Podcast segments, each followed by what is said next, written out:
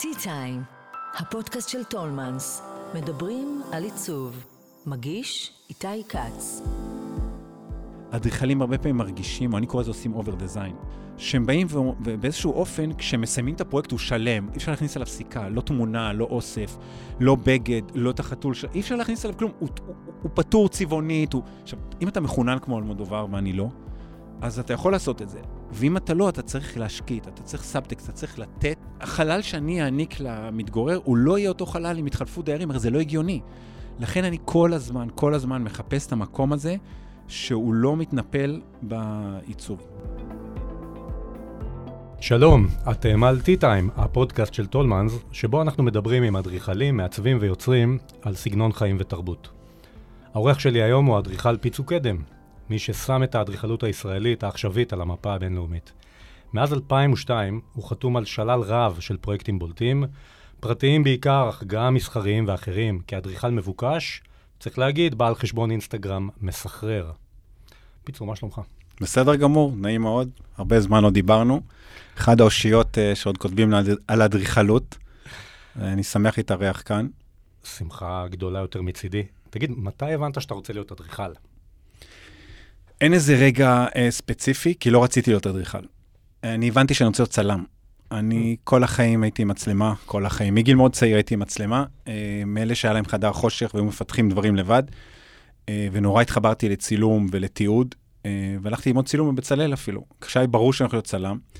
ובשנה הראשונה בצלאל, שהייתה נפלאה, הבנתי שמרקע המשפחתי שאני מגיע בו, שזה משפחה שעסוקה בנדל"ן, ותמיד נשאלת השאלה, אוקיי, ו...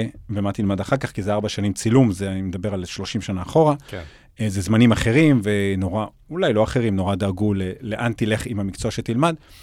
וכל שאלו אותי, אוקיי, ומה תלמד אחרי צילום? ואז הבנתי שיש דרך מצוינת לשלב בין הדבר הזה, הפרקטי הזה, הנדל"ן שהמשפחה שלי עסוקה בו, אבא שלי היה קבלן שלד, דרך אגב, בצעירותו, לבין הצילום, וזה להיות אדריכל. ובאמת אה, לקחתי שנת חופש מבצלאל, אה, נסעתי לניו יורק והתאהבתי בדבר הזה, שבעצם היא אומנות שמאגדת אה, תחתיה את כל המוניות, המוניות האחרות. ההבדל בשבילי בין צילום לאדריכלות, בעיקר, תחשוב שצלם, כשהוא מצלם, אה, העבודה שלו אולי במרתף של, אה, במקרה הטוב, תלויה באיזשהו מוזיאון, ואם לא, אז בגלריה, ואם לא, במרתף של איזשהו אספן, הוא סתם נודד בין בתים.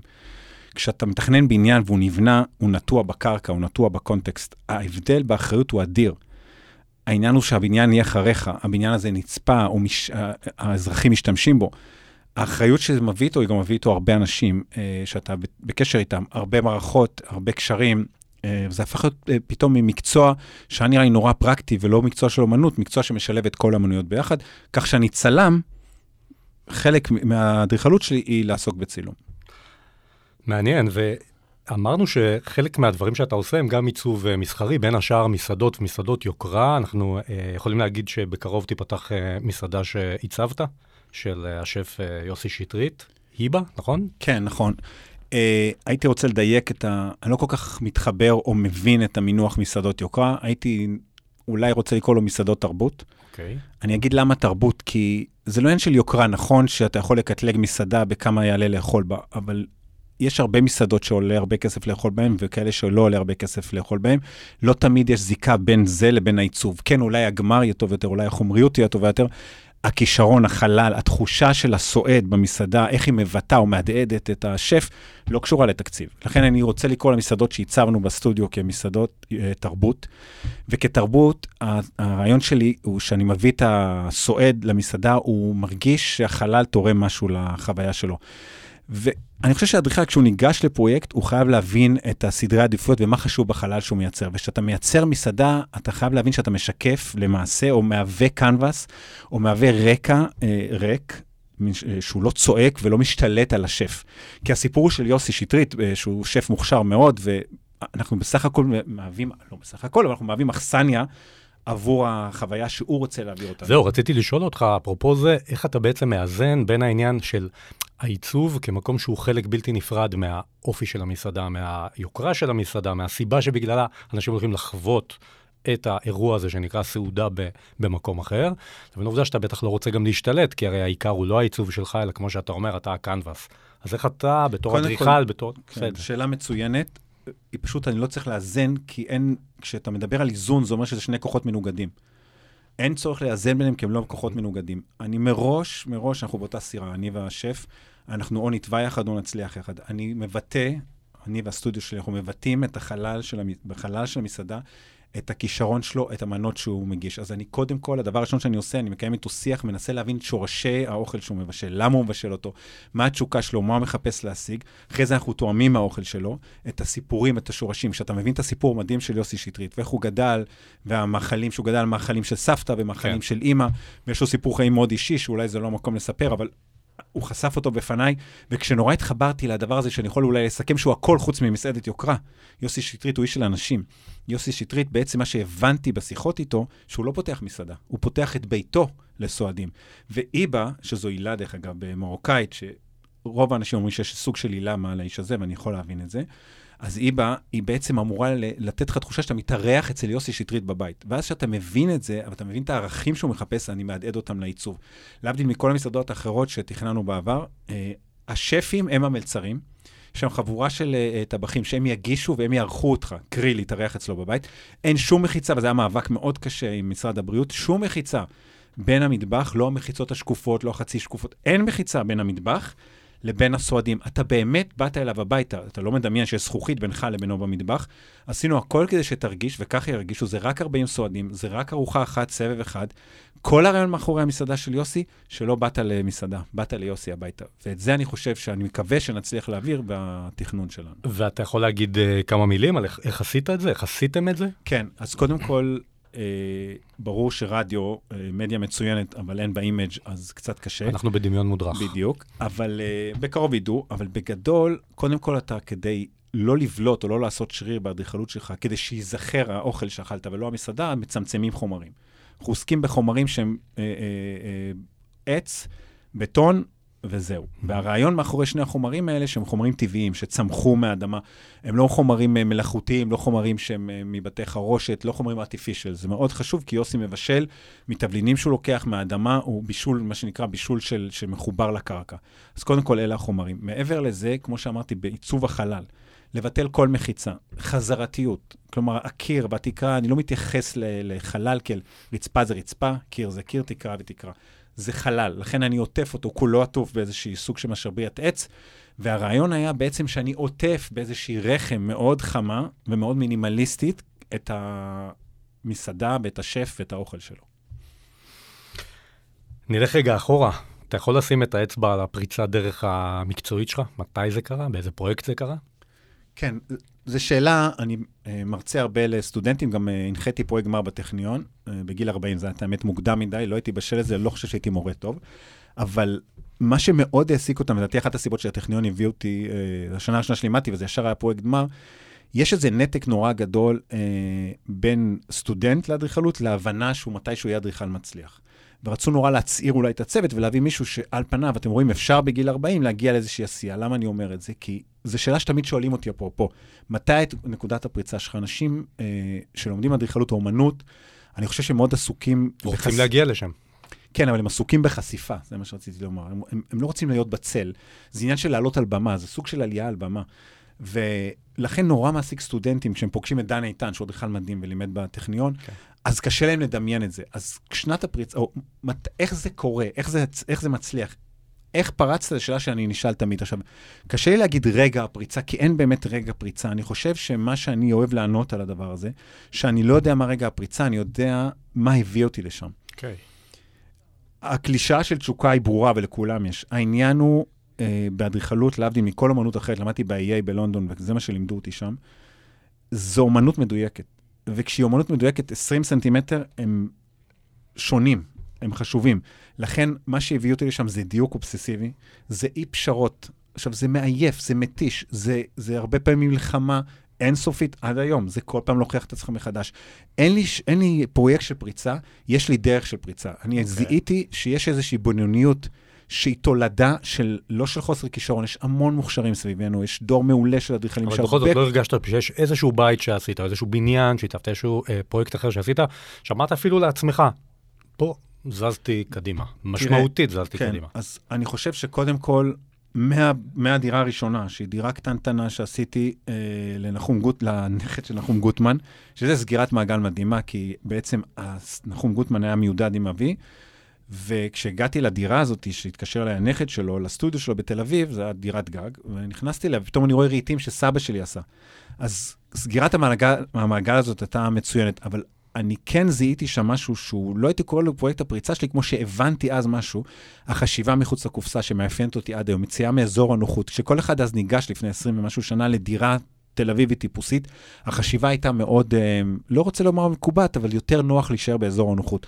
ואני הפכתי, זה קצת ה-AA, מה שלומדים בבית ספר בלונדון, אני די הפכתי את הכללים, אני די חיפשתי חתכים, די חיפשתי חומרים אחרים, חיפשתי, אז כבר היו לי מחיצות פיבוט. היה לי מחשבה מאוד רעננה, ואני חושב שאתה בולט מאוד כשהמחשבה שלך היא רעננה, אבל מאוד חשוב להגיד מנומקת. זה לא רעננות כדי להיות שונה, זה לא שונה כדי להגיד, הנה, אני יודע אחרת, זה תמיד היה מנומק. ואני חושב שההבנה הזאת, שאני אחשוב מחוץ לקופסה, אני אלח... לא אלחם, אני לא אתייאש, אני לא אקח את הלקוח לפינה, אבל אני כן אקח אותו למסע הזה, של להדביק אותו בחיידק הזה, של לאהוב את השונה, לאהוב את האדריכלות, כי עובדה שאנחנו מסתכלים בעולם ואיכשהו נכון. תמיד זה נראה, לא יודע אם מתקדם, אבל אחר. אז אני הצלחתי, אני חושב, לקחת את המשרד שלי למקום שעוד לא היה לפניי. ו... אז רגע, בוא נצא רגע, נגיד, הזדמנות טובה, אתה מדבר על דירת 70 מטר ישנה בתל אביב של הנכד של נחום גוטמן, היום אתה במקום של בתים סופר גדולים, וילות אה, מעוררות אה, אה, קנאה בגודלן. אני רוצה רגע, שננסה רגע לחזור אחורה ולשאול אותך, בית קטן או גדול, לא משנה מה, מה מבחינתך, מבחינתך התנאים לבית טוב כאדריכל? מה צריך להיות בבית טוב?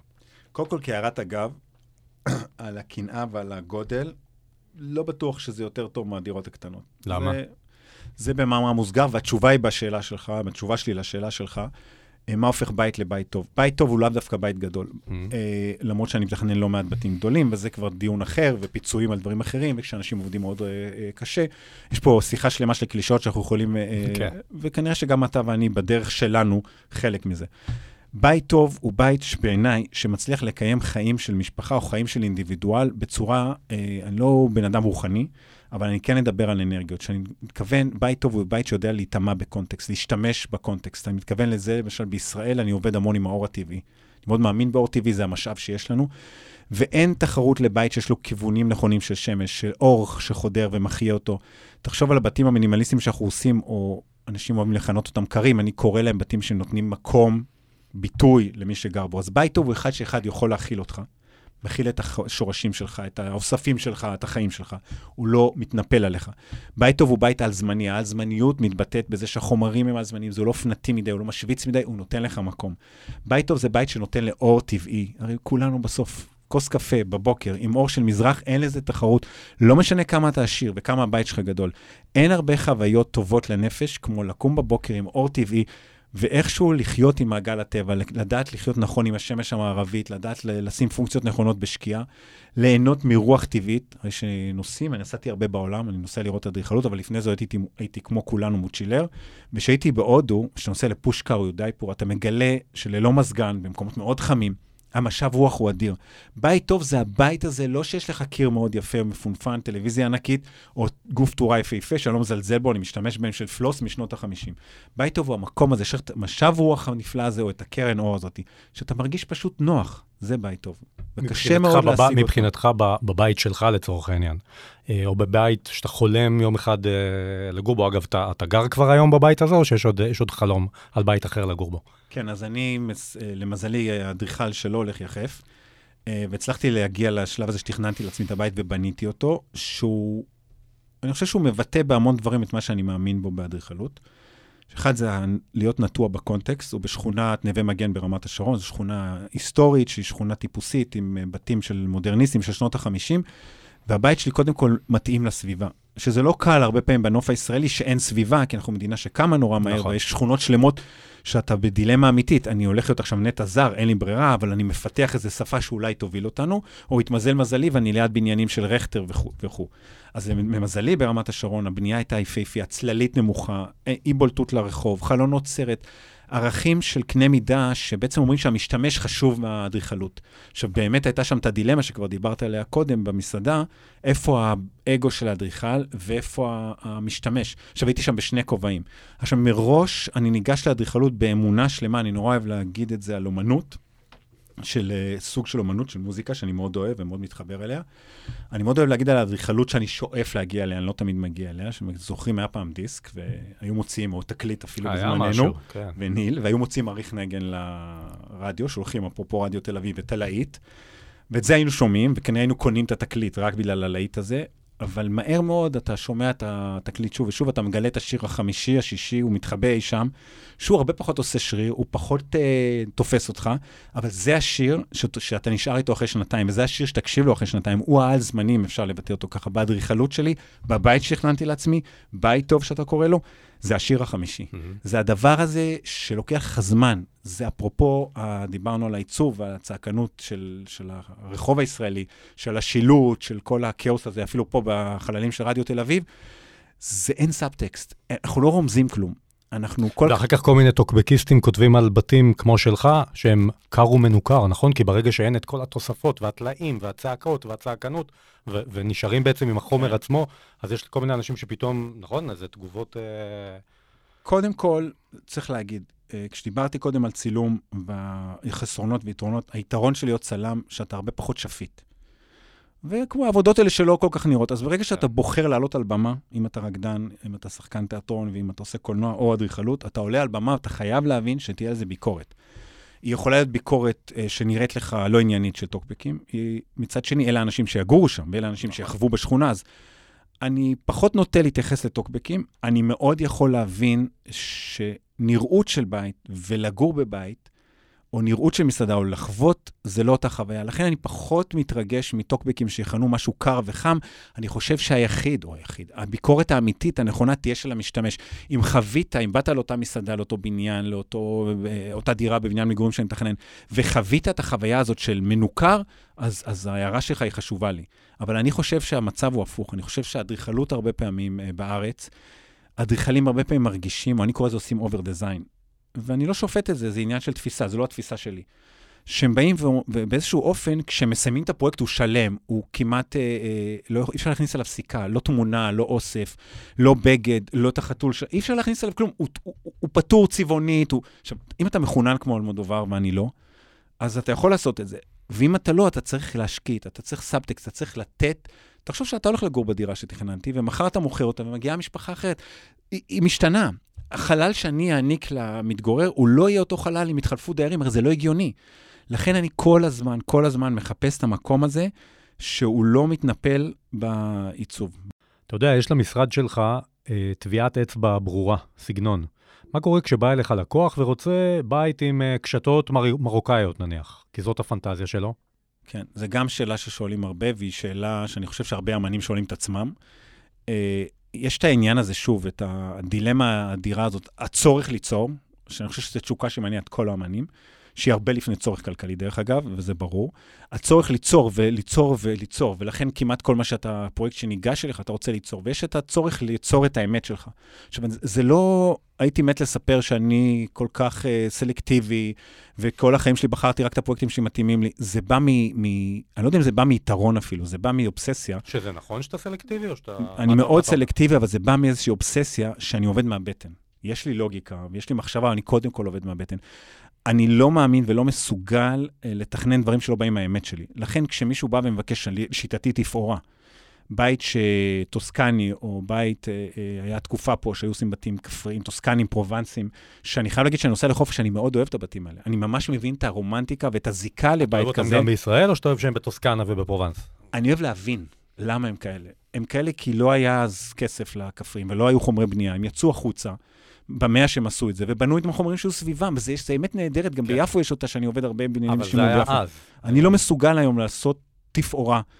אה, אה, לס וגאסית, אפרופו עיר שלא ביקרתי ולא אבקר בה, תפאורה שהיא, שהיא לא קשורה לקונטקסט, אם דיברנו על אור ועל קונטקסט. הפתחים הקטנים בבתים האלה, עובי הקירות הם, הם הרעפים, זה הכל תוצאה של שלג, של תנאים, של קור. כל מה שאנחנו לא רוצים פה, כעם מארח, עם פתוח, עם שרוצה, אה, שובר מחיצות תוך שנייה. האדריכלות שלנו חייבת לבטא את האופי שלה. ככה שאתה מחובר למודרניזם הישראלי, לפשטות, לסמכותיות, ההתאמה לאקלים, למקום. וואו, אה, תראה, שמת בבלנדר לא מעט דברים שאני לא בטוח שתמיד קשורים. המודרניזם הישראלי שאני מחובר אליו בוודאות, או יונק ממנו, או שואף להיות כמו, וזה אילנות גבוהים, זה תקופה אחרת, זה שנות ה-50. אני חושב שזו תקופה תמיד, יש איזה ערגה לתקופות שהיו. אני בטוח שהם ישבו... תור הזהב.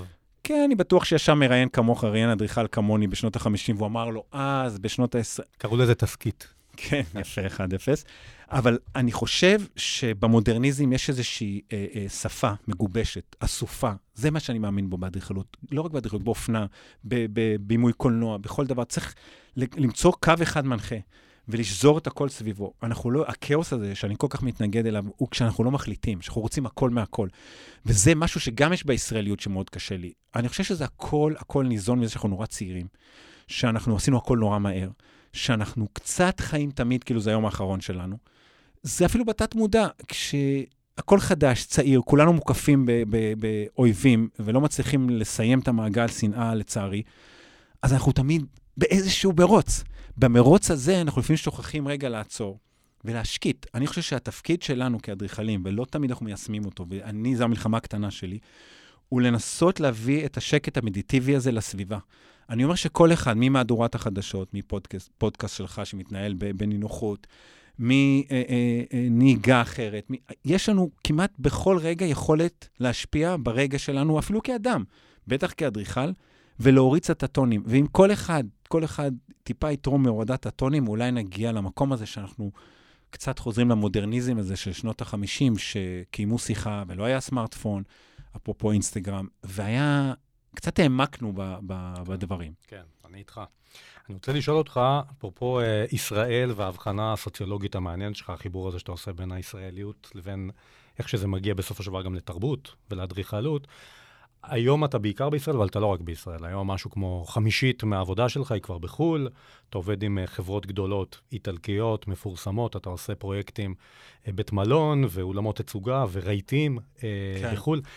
איך אתה, אתה, אתה, אתה בטח נתקל גם בהבדל בין העבודה מול הקשיחות, נגיד, התכנונית והמסורת של אירופה לבין הבלאגן הישראלי.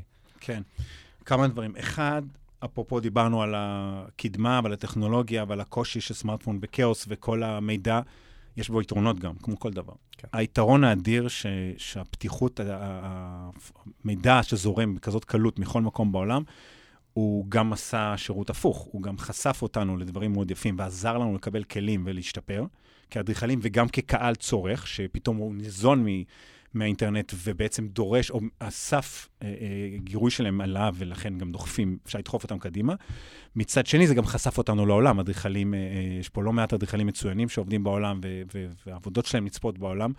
ולמזלי, אה, האינטרנט באמת אה, הביא קהל גדול לראות את העבודות שלי, אה, אתרים מפורסמים שמפרסמים אותם, נכון. אה, כתבי היית. ב, היית, ב, צריך להגיד, בסדרה כן. של מאוד מאוד יוקרתית של נטפליקס על הבתים היפים בעולם. נכון. לשמחתי, סדרה של ה-BBC, שזה כאילו, כן. עוד הרמתי נכון, את הרף עכשיו, נכון, נכון. שנמכרה לנטפליקס, ונכון, היה פרק על ישראל שאני פתחתי אותו, והוא באמת שינה קצת את מנעד הלקוחות שמתקשרים אליי. ומה שאני אוהב בזה, וזו אולי שגרירות ישראלית הכי טובה, שאלה שפונים אליי היום מחו"ל, הם לא קשורים לישראל, הם למעשה לא ביקרו בישראל, הם פונים אליי כאל אדריכל, שהם אוהבים את מה שהוא עושה, לא יהודים, לא זיקה, פעם זה היו לקוחות ישראלים שבונים בחו"ל. וזה דבר אדיר שכישראלים אנחנו יכולים לייצא לא רק כיפת ברזל, שזה חשוב, ולא רק נשק, שזה כנראה הצורך שלנו, אה, בגלל שאנחנו יכולים, פתאום, פתאום ישראלים יכולים לייצא אדריכלות. פתאום אני מוצא את עצמי עושה בתים בברלין, מסעדות בשוויץ, אה, אה, מלונות ביוון. אה, אני עובד... ואתה לא צריך להתחפש למישהו אחר, זה אתה עם הסגנון שלך. חד משמעית. שאתה... ולשאלה המצוינת ששאלת, זה המראה, המראה שלנו כאדריכלים לאיך זה יכול לעבוד. מה שאתה קורא קשיחות, אני קורא דיוק. אה, אה, אין, אני לא רואה בזה קשיחות, כי בסוף אין ברירה, צריכים להיות מדויקים. היתרון שבמערכות האלה בחו"ל הוא אדיר. הוא, אני עובד בשוויץ, למשל, אני עובד בבודפסט ואני עובד בברלין, וזה הכל אותו דבר. זה מערכות מסודרות, מערכות שמכבדות, מערכות שיש להן זמן, ויש לזה גם חיסרון. אני חוזר, עשינו הכל נורא מהר. אנחנו, תחשוב כמה אנחנו צעירים, תחשבו, אנשים מגיעים, תל אביב זו לא אותה עיר שאני עזבתי ללמוד בלונדון וחזרתי.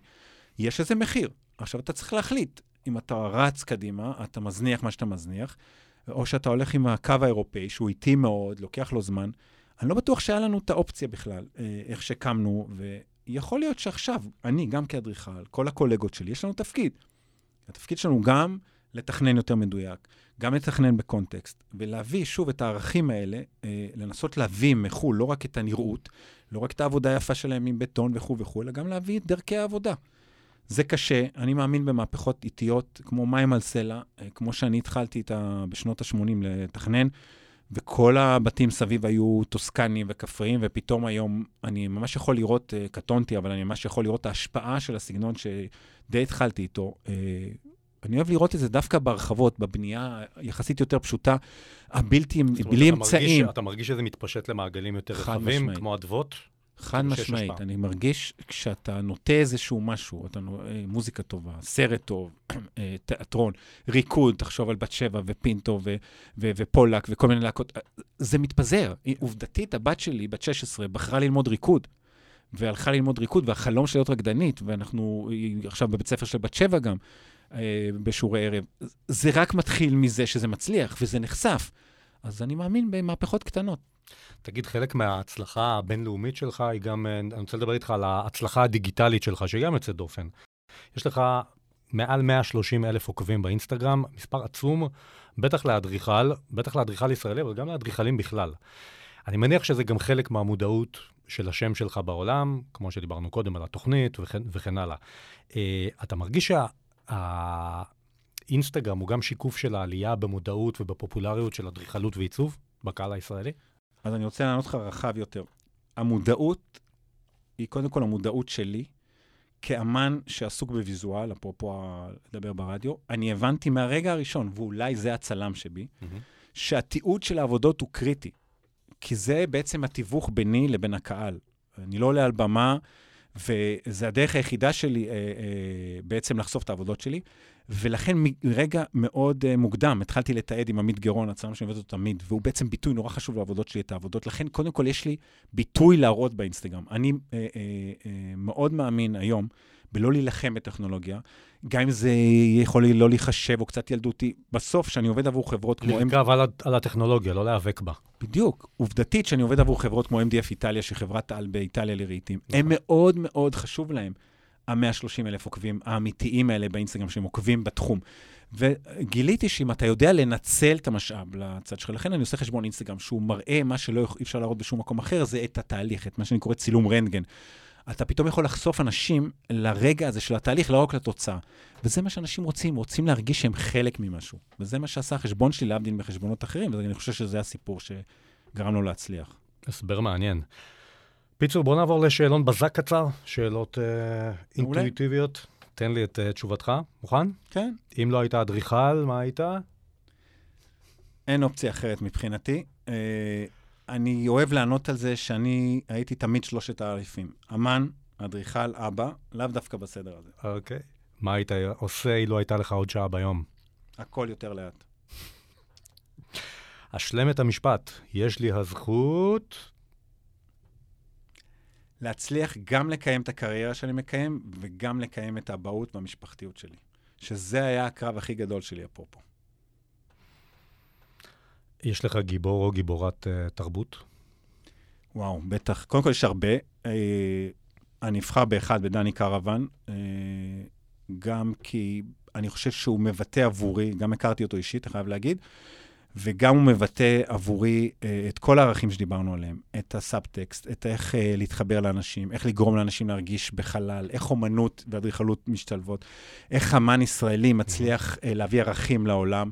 אני חושב שקרה משהו מאוד מעניין עם דני קרוון, שהרחפנים שינו, חיברו סוף סוף את העולם לעבודה הבלתי נתפסת שלו. העבודות שלו כל כך טובות בקומפוזיציה, והמבט הזה שתמיד לא ראינו אותו, המונומנטליות הזאת שקשה לתפוס אותה. כן. פתאום לראות את העבודות שלו מלמעלה ואת הציר בצרפת, או אפילו את העבודות בישראל, הן אה, מעוררות השתאות. ואנדרטת הנגב היא, היא הייתה הנושא של תיק העבודות הראשון שלי בצלאל, ושם, שם ניטע הזרע של אור וצל, ודרמה, ומה אפשר לעשות עם אור ותנועה של אור. ככה שכל עבודה שלי איכשהו בסוף חוזרת לדני קרמן, אז הוא גיבור התרבות שלי. מעניין. אה, אתה יותר אדריכל או יותר אמן? אז זהו, זה עניתי לך עם הזה. האלפים, אוקיי, אז, אז אני אדריכל אמן ואבא. ואתה חושב שתישאר אדריכל תמיד? לא, עד שאני אמות. פיצו, רגע לפני שאנחנו נפרדים, נשמח לקבל ממך המלצה לאירוע תרבותי, חוויה תרבותית שחווית לאחרונה, ושמתחשק לך לשתף את מי שמאזינים לנו עכשיו. כן, את האמת, הייתי אה, כבר שלוש פעמים במופע של אוהד נהרין, שהוא אפרופו עוד גיבור תרבות, אה, 2019. זה באמת, אני חייב להגיד לכל מי שאוהב אומנות, אתה לא צריך לאהוב, אתה פשוט צריך לאהוב אה, אה, קצב, מוזיקה, אומנות. זו חוויה יוצאת דופן. אה, למז... לא יודע, למזלי או למזל אלה שרוצים לראות, ממש לפני יומיים אה, החליטו לעלות עוד ארבע הופעות, כי זה ממש היה קשה להשיג כרטיסים לדבר הזה. אז אם אתם אוהבים תרבות, זה, ה- זה ההופעה שלכם. האדריכל פיצו קדם, תודה רבה שבאת להתארח אצלנו, בהצלחה לך עם הפודקאסט. ותודה לכם שהאזנתם. חפשו את שאר הפרקים של הפודקאסט, T-Time של טולמנס, באפליקציות ההסכתים. אני איתי כץ, להתראות. האזנתם ל-T-Time, כל מה שמרגש בעולם העיצוב.